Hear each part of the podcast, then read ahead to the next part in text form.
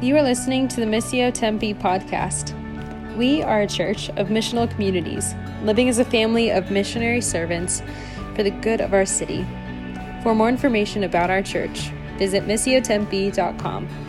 We hope this teaching encourages and challenges you to faithfully take up your role in the Missio Dei. So, yeah, another Chris with Missio this morning. Chris Gonzalez pushed Charlie out of the way so he can get a picture of us three Chris's that were standing there. Uh, I'm not often confused with Chris Gonzalez, except for if like someone introduces me as Chris, a pastor with Missio. Usually the response is like, "Oh, I thought he was taller."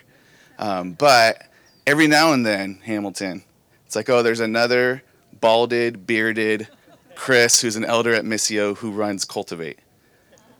If you just went off that, we're the exact same person. Uh, but then you see his handsome face, you're like, no, they're, they're different people. It's good to be here with you guys. It's, it's exciting. Uh, your view is so much better than our view in Phoenix. There's four walls blocking our view there. And so this is beautiful. I love it. Uh, second time I've gotten to do this with you recently. So when we had the All Missio gathering here, you all hosted it. Thank you for doing that. That was a beautiful time. And it also happened to be my wife and I's 17th anniversary. So we got to celebrate that with you guys. And today's my birthday, my 37th birthday. So, yeah, so uh, there's no other way I would enjoy doing this. I just, I had to say that because you all clap for me. It was very, thank you. I love that. Uh, but it's just, yeah, it's a great way to celebrate it. I, I can't picture a better way to kick off the day. Uh, there's worse people I could spend my birthday with, and I have. I think of my sixth birthday. My parents had recently been divorced. My dad very quickly remarried, and so I had a stepbrother and a stepsister. And my mom, who worked three jobs at the time, uh, selling roses in a bar, waiting tables, and a third job that I never really understood, she had saved up a bunch of money to get me a slip and slide. Do you guys remember slip and slides? Okay. You just heard I'm 37 years old. If you do the math, I was born in 1984, which I learned there's a new term for that. I'm not just a millennial, I am a geriatric millennial. Yeah. If, if you were some younger millennial who's trying to cope with the fact that they just turned 30 decided that anyone born between 80 and 85 would be termed a geriatric millennial. And I am losing my hair, so I guess it kind of makes sense. I, I, I can't really argue with it. So if you don't know what a slip and slide is, it's because you're not a geriatric millennial. Uh, but it's, it's this tarp that you would lay out and you would attach water to it and then like you would run and just slide on it. It sounds super simple, right? But then this slip and slide my mom got, I mean, she saved up and went all out. It was like the deluxe slip and slide of the day. It had these bumpers on each side so you didn't like go off into the grass and like get all scratched up, right? And out of those bumpers, there are little like spouts of water shooting at you the whole way. So it's like a little parade of water as you go through. And then when you get to the end, you hit this little bump and you go through a waterfall and then you land into a pool of water. And I ran and I did this, and it was glorious. For the first and last time I ever got to go on that slip and slide. Because then my younger stepbrother decided he was thirsty. And he could have just drank water from the pool at the end of the slip and slide, but it had grass in it, and our dirt from our bodies were in it. So I understand that. But he also could have and gotten a cup of lemonade that was sitting on the picnic table out there. But instead, he decided to sink his teeth into the slip and slide and get some of the water from inside of the clean vinyl. And so I went and I told my, my dad, and he was like, oh, hey, that sucks. And I never got another slip and slide again. I've never been on a slip and slide again for the rest of my life. I was so bummed. I went in and my dad was like, Here, just have a piece of this ice cream cake we got you for your birthday. And I was like, No, I can't. I'm not hungry right now. I can't even look at that. And then later I was like, Ice cream and cake in one? What was I thinking? So I went back and he was like, Hey, uh, your stepbrother just took the last piece. You said you didn't want any. This is the same kid who, years and years later, when my then girlfriend at the time, now wife, was parked in my driveway at my house, he and his friend were outside on the front driveway smoking pot. We came outside, his friend was gone. He was still there with a cloud of smoke around him, and the window to my wife's car was bashed in, and her camera had been taken. And I was like, dude, what happened? What happened was he gave it to his friend to go pawn so they can get more drugs, but he just said, oh. But you were out here the whole time. Oh. Well, where'd your friend go? Oh. This is the same kid who, on drugs, laid his sister on the kitchen table and was beating her until my dad came down and found it and had to pull him off. He now has a restraining order on him from the family. I haven't seen him in years. When I think about people who are hard for me to love, still to this day, my stepbrother usually is one of the first on the top of that list that comes to mind. Who's your person? Because this book of Jonah, it's really all about that. Who are the people that God is sending you to that you are like, no, not them? The good news is good news for everyone but that person, right? That's the book of Jonah. And I know a, lot of times when, when you say the book of Jonah, you get these other pictures in your mind, right? So I would love to play a little game, uh, and let's let's do that. Let's find out like what comes to your mind when we talk about the Book of Jonah. Even if you haven't been around the church much before or read the Bible before, usually uh, because of pop culture, you might have an image, and I'm I'm going to try to guess what it is. Right? You might have an image that comes to mind when you hear about the Book of Jonah. So with two or three people around you, I'm going to give you a minute to just share real quick. What do you picture when you hear that we're going to look at the Book of Jonah this morning? Go. All right, let's go ahead and gather back, focus back in. So I'm going to take it just a wild, stab in the dark guess at some of these, okay? And I, I, it's kind of cheating because I heard you say it, but I already knew it was going to come up. Who said Veggie Tales? Yeah, there's our geriatric millennials. There we go. I'm kidding. Sorry, you all look way younger than me. Veggie Tales, yeah, the, the story of Veggie Tales, uh, retelling Jonah is like Jonah, is it the cucumber or the tomato? It doesn't matter. Anyway, some, some vegetable is told to go and share. Brand knows. All right. So uh, he has to go tell Nineveh to stop slapping people with fish. What? I don't know. Anyway, enough Veggie Tales. How many of you just said a, a whale or a big fish? Come on. There's more hands than that. Yeah. You know what's crazy? Uh, Chris Hamilton was just telling me this morning, recently in the news, there's a story of a guy who not only, yeah, you know where this is going, not only survived a plane crash, but then was swallowed by a humpback whale. Seriously, it's on the internet. Swallowed by a humpback whale, and about 30 or 40 seconds later, got spat out from it. So, those of you who are wondering if Jonah is a real story or not, there's proof. It could be done 30 seconds, three days, whatever.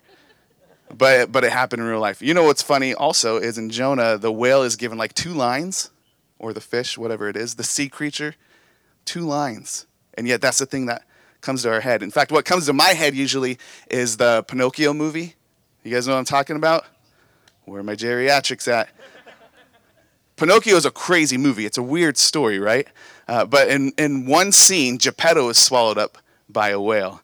And so they, they've taken this like iconic image, no doubt from this story. Like the imagination comes from there, I'm sure. Do you also remember in the Pinocchio movie when Pinocchio gets so fed up with Jiminy Cricket trying to be his conscious, so he takes a hammer and just smashes him?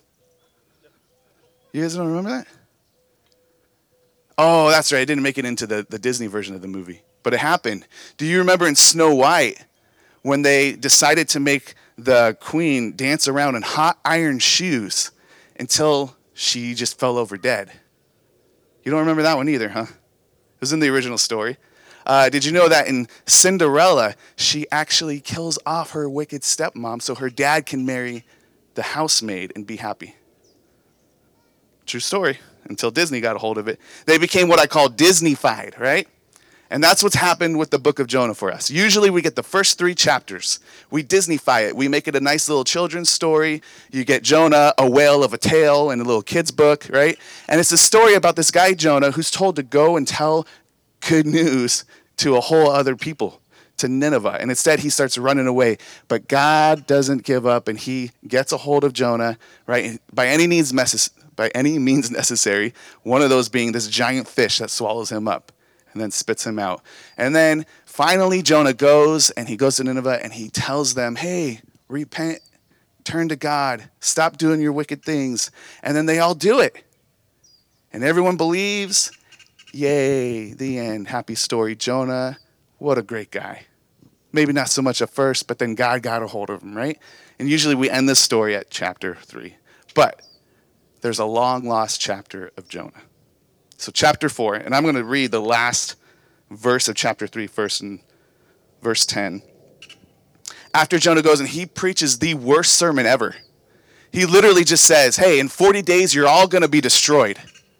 Mic drop, walks away. I've given some bad sermons, but like this one's really bad and it's effective. Everyone seems to turn and repent. And so, verse 10 says, As God saw their actions, the actions of Nineveh, that they had turned from their evil ways. So God relented from the disaster he had threatened them with, and he did not do it. That's good news, right? Stop the story right there. But, chapter 4 Jonah was greatly displeased and became furious. He prayed to the Lord, Please, Lord, isn't this what I thought while I was still in my own country? That's why I fled toward Tarshish in the first place. I knew that you are a gracious and compassionate God, slow to anger, abounding in faithful love, and one who relents from sending disaster. And now, Lord, take my life from me, for it is better for me to die than to live. The Lord asked, Is it right for you to be angry? And then Jonah basically gives him a stiff arm, silent treatment. He doesn't respond. We'll pick back up in chapter 4 in just a moment. But right there, what we see is Jonah didn't run away because he was afraid. Right? That's been a lot of the ways I grew up hearing that story is Nineveh, they're the Assyrians. They're the enemies of Israel. And they used to do some violent, crazy, wicked stuff. And all that's true. And so maybe when Jonah heard go to Nineveh, he was like, uh, I don't think so. That's scary, right? And he runs away. But actually, Jonah just plays his cards right there. Cards on the table. This is why I ran in the first place. And what does he say? He takes some words that God said about himself in Exodus 34 and he throws it in his face. Exodus 34, right after God's people were rescued out of slavery in Egypt, brought safely across the Red Sea, Moses goes up to the mount to get the word of God. How do you live now? You've been living as enslaved people to a tyrant. How do you live as your own people? Well, I'm your God and I will show you the best way to live, right? And the people say, Yeah, we'll do all those things. And the second Moses comes down, they've already broken the first one. They've already made some idol out of gold and they're worshiping that instead of worshiping Yahweh. And so, version 2.0, like Moses goes back up, God he, he gives him the word again, right? This is, this is how my people should live. And this is what he says. He says, these words that Jonah just said to him I am a gracious and compassionate God, slow to anger, abounding in faithful love.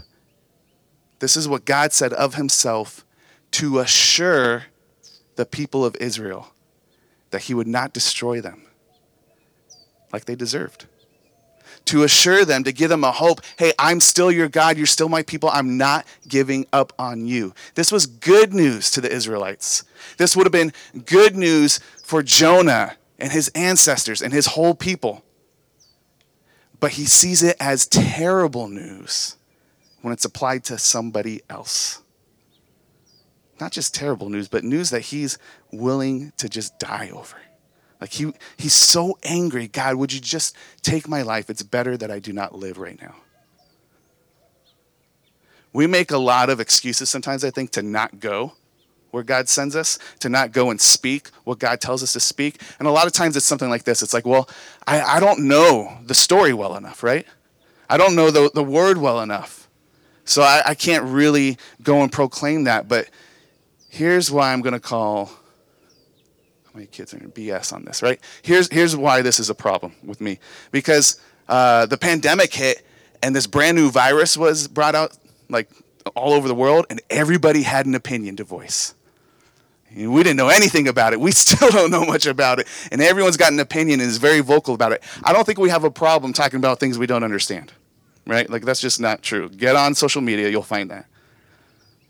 So that's that's usually just an excuse given out there. But uh, sometimes a better reason is there's fear, right? And that's the reason we often would have given to Jonah in our children's books. Like there's fear, the fear of men, the fear of mankind. Like what are they going to do to me? How am I going to be received? How will I be treated, right? But then there's also the fear of what if they believe it? Is this is this good news applicable to my stepbrother, to Nineveh? Who's your Nineveh? What if they actually believe it? I'm not going to get into the debate of whether Jonah is, is a real story or not. I don't think that's the point. Jonah was a real person. You could find him mentioned in 2 Kings 14. He was hanging out with the king at the time, Jeroboam. Jeroboam says in 2 Kings 14, did what was evil in the sight of the Lord. He was not a good dude. And you know what he did with his buddy prophet Jonah is they decided, hey, let's expand our territory for Israel. Let's expand our borders. And so they continued to push out and conquer and take over and expand the kingdom. And a lot of uh, scholars believe that at that time, actually, where they were headed was toward Nineveh. Assyria would have been part of that. So now you have the story of, of God coming to Jonah and saying, Hey, actually, I want you to go and I want you to tell them to repent, turn from their wickedness, and I'll save them. And that doesn't fit in Jonah's plan. It doesn't fit in their expanding their territory, their boundaries, right? No, no, no.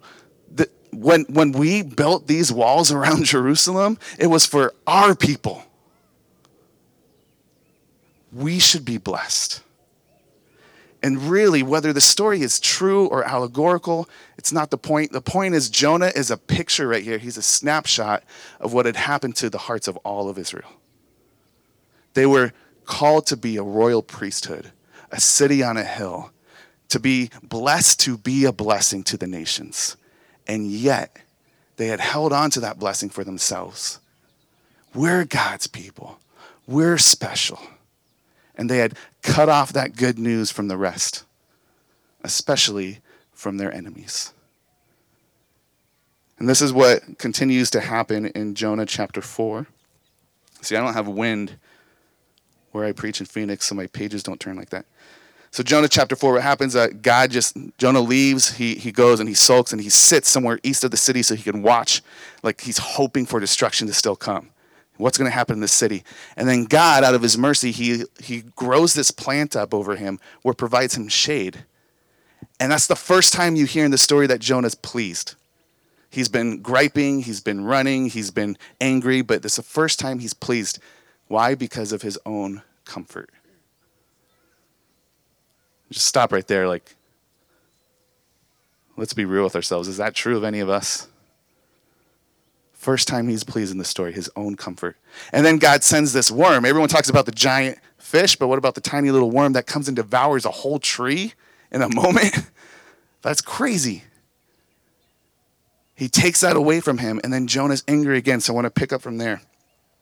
As the sun, verse 8 of chapter 4, as the sun was rising, God appointed a scorching east wind. The sun beat down on Jonah's head so much that he almost fainted, and he wanted to die. Jonah wants to die a lot. He said, It's better for me to die than to live. then God asked Jonah, Is it right for you to be angry about the plant? Yes, it's right, he replied. I'm angry enough to die. Verse 10. So the Lord said, You cared about the plant which you did not labor over. There's the wind. You cared about the plant which you did not labor over and did not grow. It appeared in a night and perished in a night. But may I not care about the great city of Nineveh, which has more than 120,000 people who cannot distinguish between their right and their left, as well as many animals? I love that. Many translations say, and also lots of cows. Like God cares about the cows too, they're His. Uh, there's a psalm that says that God owns the cattle on a thousand hills. All of creation is His, and He cares about it. Should I not care about this like you cared about the plant, Jonah? And then it seems like he gives this kind of little underhanded jab there to the Ninevites. Like they don't know their right hand from their left hand. It, it, I don't believe this is some kind of like uh, backhanded thing being said there that is trying to like put them down with their intelligence. Uh, it sounds very similar to what Jesus says when he's there on the cross and he says, Forgive them, Father. They don't know what they're doing. God had been telling Israel, hey, follow me, follow me straight ahead on my way with my paths. And he says, do not turn to the right or to the left. The Ninevites, they don't know. They don't know the right way to go straight forward, following after me. They don't know the right from the left. And Jesus says, God, forgive these people. They don't understand, they don't know what they're doing. Thank God we have a better Jonah at the end of the story, right? That he doesn't think about whether or not these people deserve it. But while they're in the midst of torturing and murdering him, he prays forgiveness for them. Tim Keller says that this story of Jonah is very much like the story of the prodigal son that we hear. Uh, actually, it's a story of two brothers and a dad that Jesus tells. And that at the beginning of Jonah, he's kind of like the younger brother who's running away. But at the end of the book, in chapter four, he's more like the older brother who feels like, no, no, they don't deserve this grace that you're giving them. I've done all the right things. And just like that story that Jesus tells, that parable, it ends with a question, and you don't know what the response is. The father goes out to the older son, Won't you come in and celebrate with us? And you don't know. Does he stay outside? Does he come in? God comes to Jonah. Is it right for you to be angry? What about me caring about all of my creation here and all of these people? And we don't hear Jonah's response. Because again, Jonah's response is not the point. The point is for us, listeners, hearers today, God's people, Missio. Is the good news good news for everyone? Who is your Nineveh? that God is sending you to. Because if you recognize the grace that you've been given, that you've received, then you are a vessel to pour that out to others as well. Just as Jesus did for us when we were the enemy and we were undeserving. Let me pray. Father, we are thankful for this day, even the fly swarming around my face right now. Uh, the beautiful sky, the trees, everything you have made, and we're reminded in the story of Jonah that you care for it all, even the cattle. And we're grateful for it, and we're grateful, God, that we are part of that creation, but that also we get to partner with you. May us not be like Jonah, who uh, you bring us along in partnership, kicking and screaming like a child, but may we truly partner with you in your good work. We thank you that because of Jesus, we have been given a good news worthy to tell to others. We have received forgiveness, and that now we can pour that forgiveness out, even upon our enemies, as we saw you do for us, Jesus. Help us to do that by the power of your Spirit. The glory of the Father. In the name of Jesus, we pray. Amen. As we uh, go to take communion, and Charlie's going to serve it here up front on your, your sheets here, I want you to follow along with me because um, there's a part for you to respond with. We enter into this participatory, like, uh, is that a word? we, we don't sit passively. And so we participate in this. On the night that Jesus was betrayed, our Lord Jesus Christ took bread.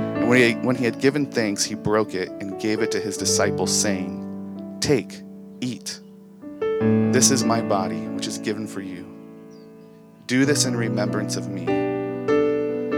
Likewise, after supper, Jesus took the cup, and when he had given thanks, he gave it to them, saying, Drink this, all of you, for this is my blood of the new covenant, which is shed for you and for many for the forgiveness of sins. Hear that real quick. When and for many, that includes your Nineveh that you thought of in your head. Wherever you drink it, do this in remembrance of me. And if you could respond to this, therefore we proclaim the mystery of faith. Christ has died, Christ has risen, Christ will come again. Amen. Come as you're ready.